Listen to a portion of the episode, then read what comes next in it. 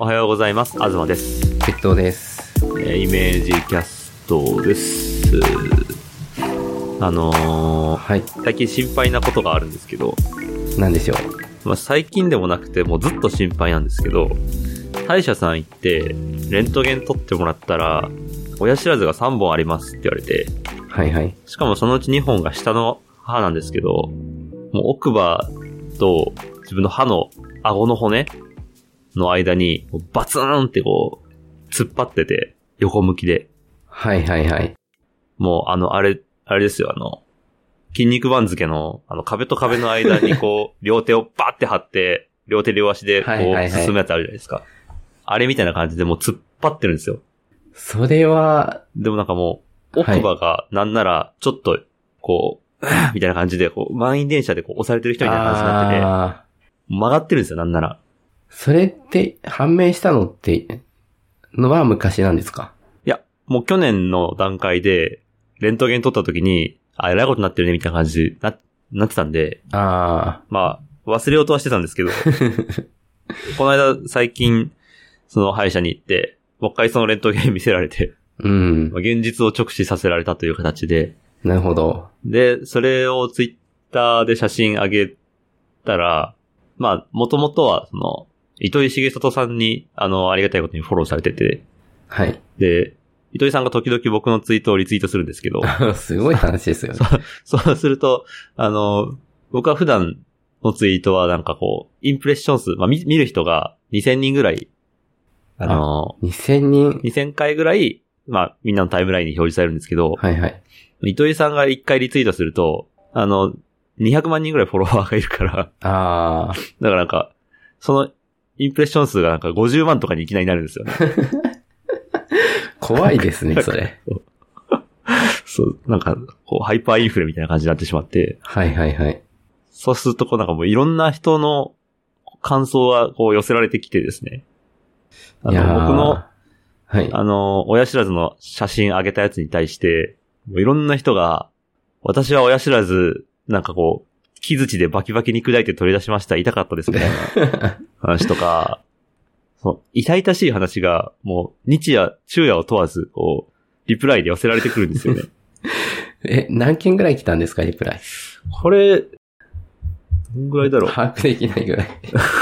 まあ、20件、30件ぐらい、返信として来てますう。ーん。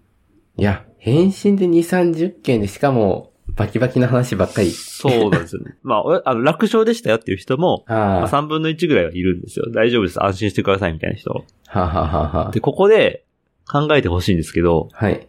あの、あなたの親知らずと私の親知らずは違うっていう。 そう。 全然違う。ただ、にもかかわらず、みんな親知らずの話ってしたいんだなっていう。ああ。で、する場所がないのかなそうなんですよ。みんな、こう、親知自分の親知らずを語りたいっていう気持ちを抑えたまま生活してて、あその親知らずチャンスというんですかね。 ワンチャン俺の親知らずできるぞみたいな。親知らずの話できるぞみたいな。あ。いや、需要はありますうね。ーん。そうか。そう、人はみんな親知らずについて語りたいんですよ。やっぱり自分の。ああ。それはなんでかっていうと、もう一生に一回とかそういうタイミングじゃないですか、親知らず抜くのって。確かに。だから、なんていうんですかね。小さな死というかですね。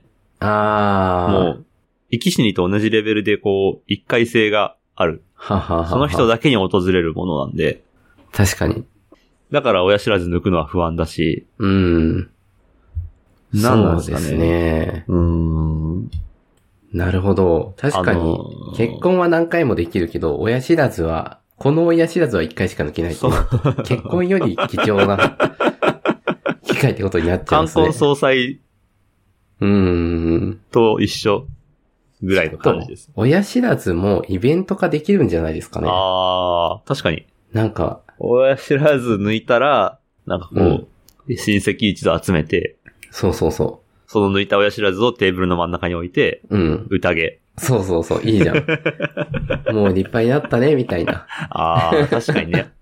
親知らずって大体あれですよね、もともとは、あの、もう親が死ぬぐらいのうん。年齢になって問題になってくるみたいなうん。やつですよね。昔で言うと。そうですね。だからまあ成人式より後の、こう、宴のタイミングって、まあ多分結婚式とかそれぐらい。そうですね。あとは葬式ぐらいしかないんで、その間のタイミングに親知らず式を。うん。なんか、こうだった、ああだったっていうのを、ひうんもう、気の済むまで語るっていみう。んな語り合いたいから。そう。 いや、俺ん時はね、って言って、いや、東さんの話は一番やばいから、ちょっと聞いといた方がいいよって言って、 年取っても、 こう、いや、わしはの、昔の、って言って、 話すようになるっていう。ああーいいじゃん。それいいですね。 まあ、親知らずの先輩が、そうんの、最近親知らずを抜いた後、抜いた直後の人に、こう、スピーチをする。いや、なんか人、生に大切な3本の歯があります、みたいな。 一つは奥歯、みたいな。逆に親知らず抜かずにずっと来れた人とかは、うんあたまにその親知らず、人の親知らずのパーティーで会った時に、まだ抜いてないのとか言って、わ、すごいですね、みたいな。ー、それはどうなんですそれかはどっちなんですかね嬉しいのか、恥ずかしいのか、えー、っと、悔しいのか。虫歯じゃなければ、それはそれで貴重だと思いますけどね。確かにね。ただまあ、あの、痩せ我慢っていう可能性もあるので、ああ、もう傷んでる可能性もある。うん、とか、歯並びが、それによって悪いんだけど、我慢してるとか、ああ。あの、まあ、僕は親知らず、あの、ある時期に一気に、まあ、あの、2週間ぐらいの間に4本抜いたんですけど、マジっすかうん、なんか僕の場合は、まあ、簡単に抜けたっていうか、まあ、そのま、それ以前に相当虫歯だったんで、ああ。抜かないといけないっていう、はいはいはいはいはい。 切羽詰まった感じで、ポンポンポンポンと、まあ、日は明けてですけどね。うん。で、その結果、歯磨きが楽になったんで、へえ、あいいな。の、それだけでも抜いてよかったっていうああ。気持ちになりましたね。いいですね。やっぱりなんかこう、人それぞれみんなこう、自分の親知らずは抜いてよかったみたいなうん。話はありますよね。そうですね。でも、親知らず抜かない方が良かったなっていう後悔ってあり得るんですかねどうなんですかねなんかまあ、寂しいな、みたいな。まあ、後から振り返ると、あれはあれで青春だったな、みたいなやつうん。ですかね。。親知らずのある日々。 親知らずに痛まされてたけど、うん。いや、あるか。 どう、いやー、 なんかもしかしたら、こう、食べるときに歯が多い方が早く噛めるとか、いや、そんな効率の話ないなとい思うかな。 ないですね。数で掛け算されてるわけじゃないと思うから。うーん。気はするけど、うん。いや、もしかしたら、あの、安藤さん、向かない安藤さんみたいに、硬いものをいいつも噛んでるような人は、一番テコの原理が効くんだよね、とか 言って。大事にしてる可能性ある。なるほど、なるほど。あ顎に近いからってことでそうすそね。うそうそう。顎の関節に近いから、うん。てこの原理で言うと。一番強い、最強の歯かもしれない。だからお医者さんからすると、こう、僕のツイートにその、歯医者さんをやってる人から、リツイートというか、リツイートして、まあコメントみたいな感じで、まあこれは、こういうのはなんか、こう、もう毎日のように見てるけど、患者さんにとってはもう絶望的なんだよな、みたいなうこと言っててん。確かになと思って、なんて言うんですかね。こう、もうそれぞれの人にとっては一生に一回の出来事だけど、こう、それを毎日のように見てる人からすると、大量の、うんこう、案件の中の一事例に過ぎなくて、確かに。その感覚の違いというのが、こう、なんですかね。こう、怖くもあり、こう、救いでもあるみたいな。あなんか、その、それぞれの人が、こう人生に一回ぐらいしか経験しないようなことを、ある職業の人は、めちゃくちゃ毎日のように繰り返してるっていう、そういう、こう、なんですかね。一回性と再現性の違いというか、あ。はいはい。っていうのがあると思って、まあなんか、お坊さんとか、そういう、こう、人の死を扱う仕事とかは大体そうだと思うんですけど、そうですようね。ん。やっぱりこう、人って一生に一回しか死なないじゃないですか。うん。なんか自分自身の死っていうのは、その、どう扱えばいいかわからないというか、そうです一、ね。回も経験したことのないものを、な、なんだろう、あのーあの人、養養老たけしさんもなんか本で書いてましたけど、あ一人称の死というものと、二人称の死と三人称の死があるみたいあ。はいはいな。話で。自分自身の死はもうなんかもうみんなにとっての永遠の謎というかテーマになってて、そうですよね。うん。でもそのお坊さんは、そう、そその、いろんな人の死を、こう、まあ三人称的な視点ではあるけど、たくさん見てるという点で、そういう人にこう、救いを求めるというか、うん。みたいなのはこう、そうなるよな、みたいな感じはありますね。まあ、経験者とは言わないまでも、うん。まあ、死んだらどうなるとか、ししかもそれに対して答えを、まあ、持っているっていうのもちょっと違うかもしれないけど、答えを持ってる雰囲気、まあ実際持ってるかもしれないですけど、あの、答えてあげるっていう職業じゃないですか、割、割と。まあそうですね。で、まあ答えって言っても、まあ、カウンセラー的に、こう、まあまあって、こういな、い、いなすのかっていうこともあるかもしれないけど、なんとなうくん答えを持っている人間がいるっていう安心感ありますね。と同じものが歯医者にもあるってう。いうんことですよね。自分が一生に一回しかやらないようなことを、こう、もう日常、日常のように目にしている人がいるっていう。まあ職業人っていうのか、まあ、うん。何らかのプロフェッショナルは結構往々にして、そういう一回だけのシーンに出くわしがちな人って多分いますよね。ああの、ー引っ越し屋さんとか。ああ、そうですね。まあ、引っ越しは一回じゃないけど、うーん。結構、まあ、少ない人は、すあの、少ない人っていうか0回の人もいれば、多くてもうんまあ10回もやる人はそんないないんじゃないかな。はいはいはいはいはい。でも、バイトとして関わると、もう、さっさっさって1分でも早く終わらして、うーん。ありがとうございましたって言って、さっと飛んでいくかはら。いはいはいはいではい。も、そうですよね。ね確かに経済って、大体そういう風にして回ってるなと思って、うん。その人が一生に何回とか、そういう頻度でしかやらないようなことを、うん、毎日のようにやってる人がたくさんいるっていう、うんうんそういうのでこう、物の売り買いとかが決まってるみたいな。いやー、確かに。車とかも、こう、どんどんベルトコンベヤでできていくけど、うん。その一個一個がこれから5年か10年ぐらいずーっと誰かが乗るんだろうなとか思うと、なんか、あの、すごい、そうですよね別。にパソコンでも何でもそうだけど、うん。食事とかでもそうで、なんか、例えばオムライス、お店で食べるとは思いますけど、はい。人が自分でオムライス作る回数って多分一生で35回ぐらいじゃないですかね。 35回。もうちょっとある かないや、わかんない。 ?72 回とかそれぐらい。えーっと、なんか、なぜ35と72か気になる けど。まあ、自分、うん、まあ、自分でそオんムなもラんだイと思う。ス作る回数って僕の中だと1年に1回あるかないかぐらいなんですよね。ああけ、ど、オムライスを作るのを仕事にしてる人は、もう人が一生分に作るオムライス1日で作ってるんじゃないかなと思って。確かに。あと、パン工場で働いてた時に、ベルトコンベヤに、またベルトコンベヤだけど、はい。流れてくるパンを、なんか、折り曲げるっていう工程があってあ、あ。でその折り曲げることだけを丸一日ずーっとやるみた いな。これ一生分どころじゃないぞっていう個数だったね。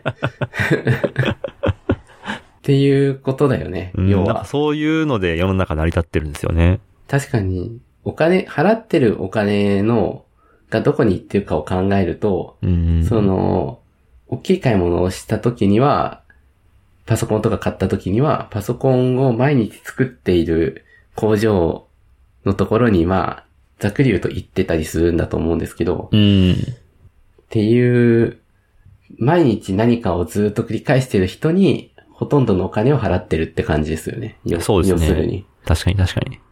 なんかそういう、なんていうか、経験の偏りというか、うん。そういうので世の中回ってるんだな、という。そうですうね。ん。まあ逆に、一回しかやらないっていうのが、ちょっとずつ贅沢っていう雰囲気になってきてませんかね。な例えおーば、あの、自分で作るのは贅沢みたい な。はいはいはいはあいのはい。まあ、オムライスも買うより作る方が贅沢っていう雰囲気は、ちょっとあると思うんですよ。自分で作った方がこう豊かな暮らしをしているっていう感じなんかわかりやすいので言うと、ケーキとかはもっとそうかなって思うんですけど、うんうんケーキは自分で、なまあ、特にイベント性っていうのがあるから、うん。うん。作った方がイベントとして良いとか、はいはあい。の、単に美味しさっていうことじゃない意味付けが強いから、うんうん。なんか、作ることに対する贅沢っぽさが高い。はいはいはいはいはい。でじわじわそういう、なんていうか、うん、作る方が贅沢っていう空気が増えてる気がするんですけどね。自分でやるということの豊かさみたいなそうですね。のありますよ暇になっね。てきたのかな。まあ、暇じゃないとできないっていうのはありますね。うん。ある程。度自分で何とかするっていうのは。そうですようね。ん。あの、よくメーカーズプレミア、よくでもないか、メーカーズプレミアムっていう言葉があって、あの、これは経済学かなか何かの、行動経済学か何かの言葉で、へえ。あの、作った人と、作ってもらった人っていうか、まあ、あの、既製品を買ったりする場合とで比べたときに、はい。あの、同じものだとしても、いくら分の価値かを見積もってもらったら、自分で作った方が、なんかいいもののように感じて、高い値付けをしがちらしいっていう。確かに確かに。自分がその作る大変さ知ってますからね。うんうん。で、少々こう問題があっても、自分で作ったものならまあいいかって思えたりするし、うんうんまあそういう意味では、作っ、なんあえて、こう、作らせるっていう方向にすると、体験価値が高まって、うん。まあ、うんうんあの、要は高く売れるっていうはいはいはいはい。話が、まあ割と好きというか、その通りだなと思ってて、うんうん。だから、あえて、まあ、完全に1からつ、0から作るっていうのは大変だけど、まあ、最後の組み立ての工程だけでもやらせてあげた方が、なんか大事にしてくれるみたいな、はいはいはい。なんか理屈だったと思うんですけど、そういうのは好きですねう。ん。なんか、マーケティング小話みたいな話ですけど、はい。あのーホットケーキの粉あるじゃないですか。はいはい。あれって、あの、昔はもともと、あの、卵もちゃんと練り込んだ状態で売ってたらしくって、へえ。で、それを、その、一手間必要な卵を割って入れて、混ぜて焼かないといけないっていう仕組みにしたら、売り上げがめっちゃ上がったみたいな 話がありますね。それ、あ味的に良かったかどうかってこといや、それもあるのか なそう、多分なんかそでの、もマーケティング小話として最適化されてると思うんで、ああ。それだけの要因ではないと思います。ふんふんふんふん。あとなんか卵がめっちゃ余ってる場合、今日で使い切らないといけないみたいな時 に、あ、これがあったみたいな感じうんうんうのん売り方もできるし、ああ、確かに。まあでも両方、確かに、どっちの側面もありそうですうね。ん。でもまあ確かに自分で一手間やるっていうのを何かしら求めてる心持ちがあるっていうのは理解できうるん。気はしますね。コーヒー入れるのが好きな人が増えてるとかも、あ、増えてるかな増増えてる気がしてるんですけど、自分の周り見てて。ああいう、ああいうとか万年筆が、あの、うーん、ちょっと観測範囲狭いんですけど、うん。 iPad を初代をが出た時にパッと買ってたような人は、うんうん。筆記具にもこだわりが強い人が多かったなっていほうう。ほ。で、これは、まあ効率化するのが好きなひ、好きだったり、新しいもの好きだったりする人と、その手間がかかるのが好きな人っていうのが、実は重なってるのかなっていうう。あー。どうそれはあるかもどうな。確かに。なんか、エヴァーノート使ってる人が、使ってるメモ帳の紙は、モレスキンっていう、なんかす ごい、すべすべのいい紙使っあてるるみあたいなる。。うん。そういう、あの、気のせいではない気がするんですよね。うん周り見てても割と被ってる気がして。確かに、効率化したいっていう人と、自分でやりたいっていう人がうん一緒の説ありますね。それ、まあさっきのメーカーズプレミアムとはちょっと違うけど、うーん。なんか、意味深だなって意味深ですね。どういう説明付けができるんだろう。うんそれに対して。いや、なんだろう。まあ、うーん、雑な、あれだと、単に物が好きだったからいろんなものを買ってる中の一つなのかもしれないけど、いやでもそうじゃない気がするな。なんだろう。まあでも新しいものを導入するのもある意味、めんどくさいことの一つうん。だけど、そのめ、いやでもなんだろう。いやちょっとこれ言葉にまだならないけど。答えがわからないですね。こうん。れはちょっと、そうですね。じっくり考えていきましょう。 ですね。いや、ポッドキャストでもこんな結論になることあるんだ。うなんかいや、結構何回もそういう結論になってるような気 があする。そう、そうか。うん。あ、サイコロの時もそうだったあ気がそすうか、る。そうか。 乱数についてちょっとこれはじっくり考えましょううっていう。ん。なんか結構、その、何、宿題がたくさんあるよう宿な題気いがするっ。ぱい増えてる。いやーあ、でも、なんか話を、あの、クラブハウスとかで、東くんが話してるの聞いてたりすると、はい。すごい、なんていうか、結論を急がないところが、うまいというか、ああ、そうかな。いいな。って感じしますね。へえ。いや、短絡的に、こう、うんうんうんとか、こう、分かってると思う敷地が低いと、分かった分かったって言って次の話に進んだりとか、あああ。のー、まあ、意見一体した時に、あれって、旗から聞くとちょっとずれてるなってこと、まあ、よくあると思うんですけど、うんうんそういう焦りがなくって、こう、正確なんですよね。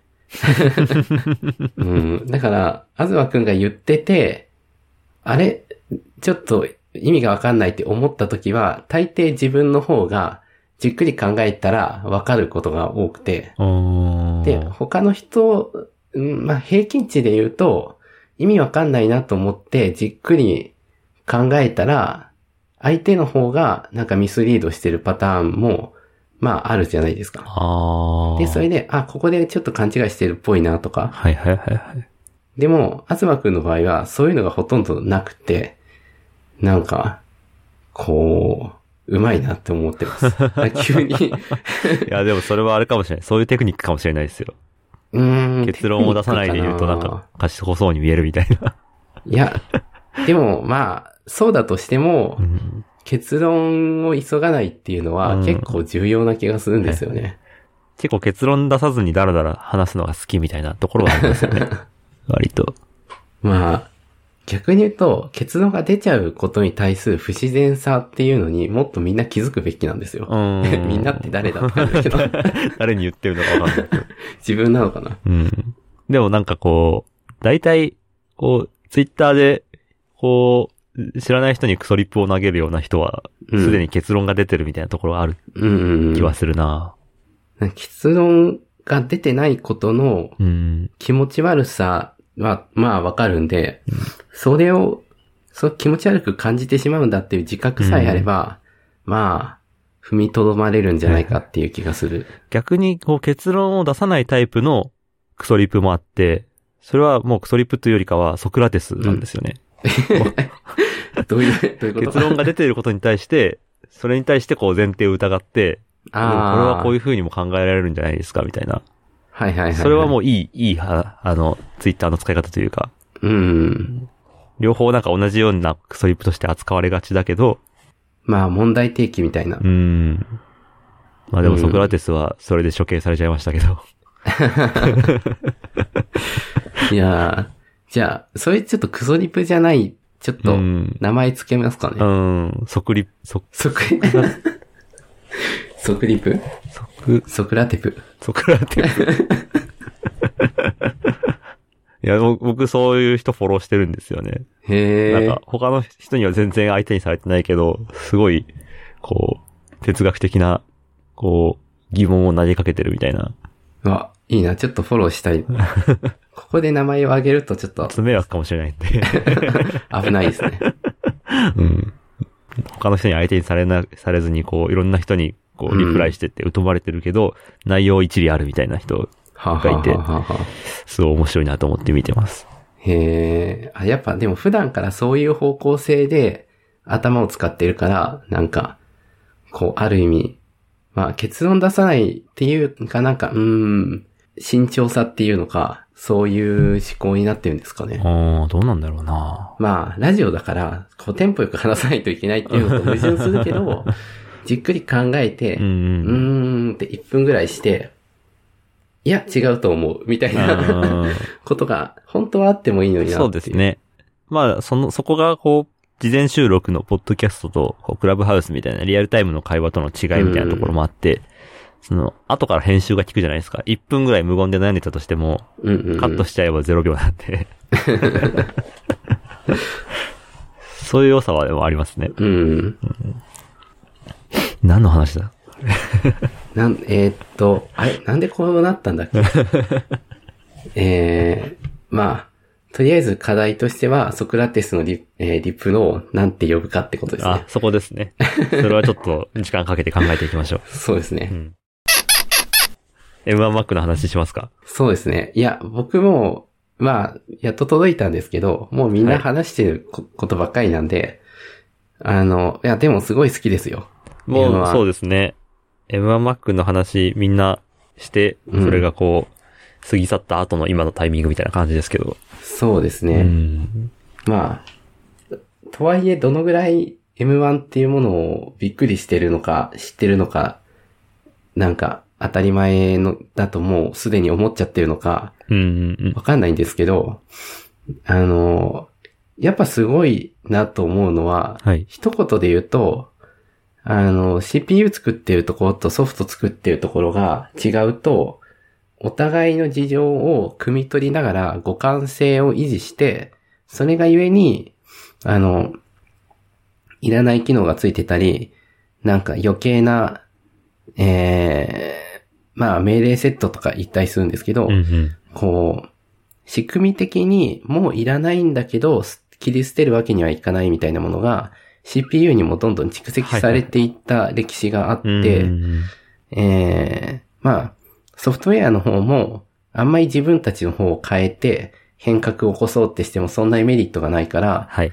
まあ CPU 側が互換性維持してくれて、まあよかったよかったって思思いなが、ら、なんとなく過ごしてきたどんどんこう過去の負の遺産が積み上げられて、そうですよね。で、それを全部一回捨てるっていうことをやっちゃうと、多分、数年間互換性の問題で悩むだろうっていうのはみんな、もう分かってる。うん。ね。でも、それを勇気出してやったのが M1 っていうのは、まあ、うんうんいろんなところでもう言われてるんですけど、まうんあ、あえて言いましたっていう。はい。ねそれが、なんていうか、そういうことをしたっていうことを、一般の人は気づかないぐらい静かに着地してるんで、ああの、互換性の問題聞かないですよね。はいはいはいはまあやい。っぱそう、ですね。だから逆にがっかりしたというか、あもっと、もっとハードランディングしてそうほしそかうった。そう。波風立って、ああだこうだ言って、ドシで、ーンって。困ったりとか、なんかそういうことがあるのかなと思ってたら、うんスッて動いちゃって、はいえだから、動かなかったら実はもっと早く買ってました。もっと事故りたかった。そうそうそう。で、全然事故らないし、みんなこう、快適だねって感じだったから、うん。じゃあ、いっか、みたいな気持ちも あったんですけど。まあでも、やっぱそういうチャレンジをして、なおかあーつ完璧に決めたっていうのは、面白くないぐらい素敵なすごいですよね。 CPU だなってうん思いますね。っすごすぎて逆に面白くないってすごいですね。ていう感じなんですけど、でも結局、そうやって完璧に近づけば近づくほど、何も感じなくなる方向の良さなんだと思うんですよ。ああ、そうですね。どんどんそのインターフェースが透明化していくみたいなうんこと。ですよね。それで、ただ、なんだろう、肌で感じる変化としては、もう冷たいってことだけで すね。 あの、温度がね。そう。単熱純にを、熱触をり持たない。ねもう、形も変わんないし、うん。まああの、まあ、えーポートがちょっと減った、2個しかポートがないとか、まあ、うんそのぐらいしか見た目の違いがないんで、はい。あの、触った時に冷たいっていうことが一番の変化なんです よ。結局。ね、これ、実はすごい大きいメリットで、あの、まあ、ローカルな、こう、事情なんですけど、はい。あったかいと、猫が寄ってくるん ですよ。で、キーボードの上に乗ってくつろごうとする。あ、あそこが一番暖かいとこだからね。そう。うん。だから、あの、あったかいことによって作業が中断するっ ていう、サーマルスロットリングということが、 結構ス、ロットリングかかっちゃうんだ。そう。夏物理は、そうそう猫そスロッう。トリングが。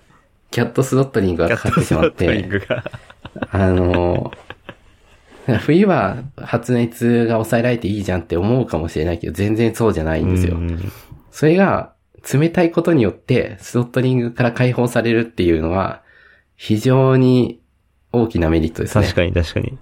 それはもう、コンピューター界の革新ですよね。猫がいる家にとっては。そうそう、安心して作業できるというか、うんまあ逆に冷たいことによって夏くっきてしまうんじゃないかっていう気もするんですけ ど、あ、逆サーマルスロッそトうリンそグ。うそうそう。あの、夏、猫用のなアルミプレートとかもな売ってるらしくて、はい。こう、猫の、あの、猫用のヒートシンクってい うか、そう、こう、体冷やすためのアルミ板みたいなのがあるらしいんですけど、はいまあ、その代わりに使われる可能性が、今は逆に心配ですね。 なるほど。猫のための放熱板と化してしまうの か。そうそうそう。っていうぐらい冷たいので、はい皆さんぜひ、体験してみてください。いやー、こればかりはね、いくら数値で言われても、自分の肌感覚じゃないからわかんないですよね。そうですね。どれぐらい冷たいかっていう。なんかもう、触った時に手の、あの、水蒸気が、うーん。で、ケツを吸うんで すよ。パーメストが。で、もわーっとこう、手相みたいなのがこうはいはい転写されて、はい。ああ、冷たいなって思う。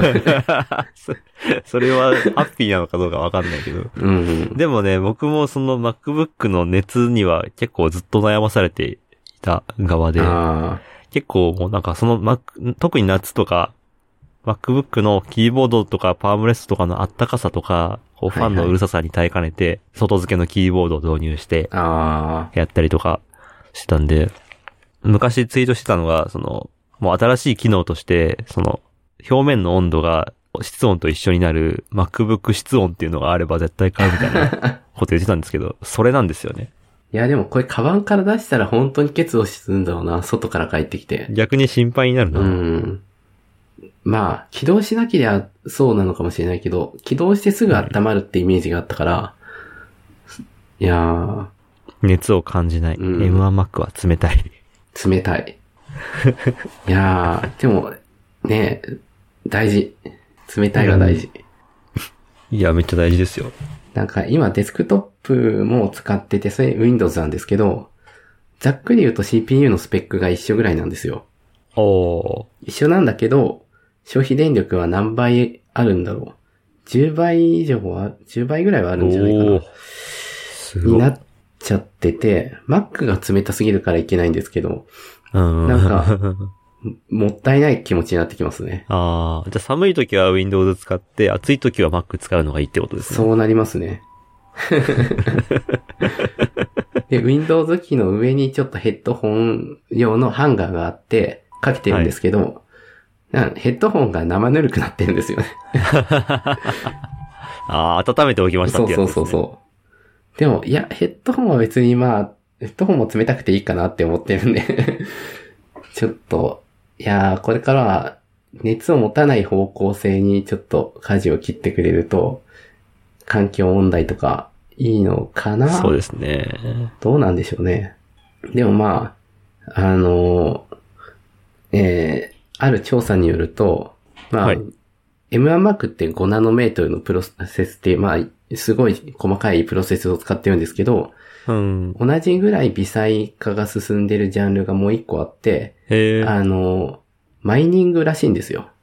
ほうほうほであの、ビットコインの計算の。う。うん。で、マイニングにそんな最先端のものを使うの、なんか、一瞬もったいない感じがしなくはないんですけど、うん。なんかどうも、マイニングセンターって AI の計算にも実は使えるらしくて、へえ。その AI の計算用に使えるっていうことを見越して、マイニングってこう、まあ、旬が過ぎたら、あえーっと、旬まあ価値の上がり下がりが激しいですからね。口の上がり下がりも激しいし、掘りすぎると、なんかあるところで急に半どん額どにんなった難りしく、なっていくんですよね。うん。報酬が減ったりするんで、うんすごいこう不毛な感じがしてたんですけど、はいはい。実はそれをパッと AI のデータセンターに変えられるっていうことを聞いて、あ、それだったら投資の価値があるっていうのもうあー、なずけるなと思って。うん確かに。まずは、そのマイニングで、こう、コストを回収しそうてで、すね。それから AI の、こう、研究とうかん。に使えるという、回して非いく常っていうに効率がいいですね。いやー、偉いなと思って。うん。まあ主に中国の話みたいなんですけど。はいはいはいはい。で、そのプロセスは5ナノっていうことは、デスクトップ用に同じような CPU を作ったら、多分同じように冷たいはずなんですよね。おー。だから、早く来てほしいなって思っ てます。マイニングばっかしてないで。いやーでも冷たいの大事ですからね。あ、そうだ。い今東京、いつの間にか言わなくなったけど、電力需要が逼迫していて、やばいやばいって言ってたのって、あ、そうなんだ。あ、聞いてない知らなかった。知らなかったぐらいです。なんか90、い一瞬99%とかっていうレベルに、はい東京だったかな、なっていて、へあえの。もうちょっと行ったら、もう電気足りませんみたいな。おー。でも全然ニュースでも見なかったんですよ。ほんほん。で、ただ調べるとそういう情報がたくさん出てくるんで、こへれーみんな気をつけなくていいのかなって思ってたんですけど、はい。なんか、あんまりみんなしに知られることなく乗り切っちゃったような感じみたいですね。ああ。影でなんかプロジェクト X みたいな、うんすごいインフラに関わる人たちの壮絶な戦いがあったのかもしれないですね。そうみたいですね。なんか、県とかをまたいで電力融通させおーさせて、ようやく賄えてますが危ないですみたいな話うわ。が、これ、あの、フィルターバブルなのかなこっちには結構来てたんですけど。へえ。うーん。まあ、だから、それ聞いて、部屋の電気いちいち消してたんです けど、なんか、ちょっとでも貢献しようと。不毛だっ たな。あ、でもそんなこと言ったらテレビが、もしかしたらみんなテレビ見なくなっちゃうから言わなかったテレビってエアコンと同じぐらい電力使うらしいですね。あー、確かにでかいのはそうかも。テレビで、今電力需要が逼迫してます。そっか、プチッ。今すぐ切ってくださいみたい な、それ言えないもんうな。ん。ちっちゃいテレビにするっていう、まあ、あ今更そういうのないか。 大きいテレビ買いたいなと思って、久々に電気屋に行くと、小さいテレビコーナーに自分の満足いく大きいテレビがあったりしてびっくり する。40インチみたいあな。あ。確かに世間の思ってる大きいテレビと自分の思ってる大きいテレビが乖離してるっていうのそうそうそうそはうありますよね。で20インチとかもそもそも売ってないし、うんい。やー、まあそんなにちっちゃいテレビの需要ないのかなって思いますけ どね。うん、まあそもそも見ないか。みんなそんなにへ広い部屋住んでるのかな謎ですよね。うん。ワンルームにいきなり40インチ置いたら、まあ、邪魔ですよね。めちゃめちゃ邪魔になると思いますねう。ん。しかもテレビってついてない時真っ黒じゃないですうか。ん。こう、壁にいきなり真っ黒な空間、空間という か平面があるってなんかすごい違和感あるんですよね。ずっとつけてるんですかね。いや、そんなことない。まあその可能性もある。まあ、最近はネットフリックスとかのボタンもリモコンについてるぐらいだから、ずっとついてるという設計なのかな。なのかなうん。電源切ったら真っ白とかになってるテレビあったらいいんですけどね。あーあ、もしかしたら、テレビ用の、はいその、ロールスクリーンというか、かけとけるやつとかがあったら、欲しい人いるかもしれないですよ。ああ。いないか。テレビ、テレビを隠すやつ。そうそあう。ーテレビクロスみたいななんか、はい感じ、うん、字で、40インチ用で、パッとかけたら、富士山の絵みたいな。銭湯。そうそうそうそあーそれは意外といいかもしれないですね。う。うん。電話機にクロスかけてる昔のああや、つみたいな、ダサくなりそうですけ ど。 もっとおしゃれな感じでう。ん。あ、でも僕もクロスかけてましたよ。へえ。でかい布。あ、じゃあ、いや、あった方がいいんじゃないかな。もし光沢のあるテレビだったら、自分が映ってしまうのが反射して、うん。それが居心地悪いみたいなのあをーちょっとあるなとか思ってて、はいはいはいはい。で、それが隠せたら結構、なんだろう、いいなと思うんですけどね。うんう。ん。なんか逆行してる気がするけど。今回 は、いつもにも増して、すごい、こう、ゴールのない話になりましたね。そうですね。う。ん。まあ、たまにはそういう日があっても。いや、いつもいいゴかなールないよ。確かに。 すいません。じゃあ、えーっと、ね、イメージキャストでは、えー、ソクラテスみたいないいクソリップのうん。呼び方を募集しておりまいいす。クソリフって時点で矛盾があるけど。まあまあ。はい。えー、ハッシュ、イメージキャスト、または、えー、DM などで、イメージクラブのアカウントに送ってください。はい。お願いします。お願いします。 それでは、また。また今度はい。さようならはい。今日調子悪いわ。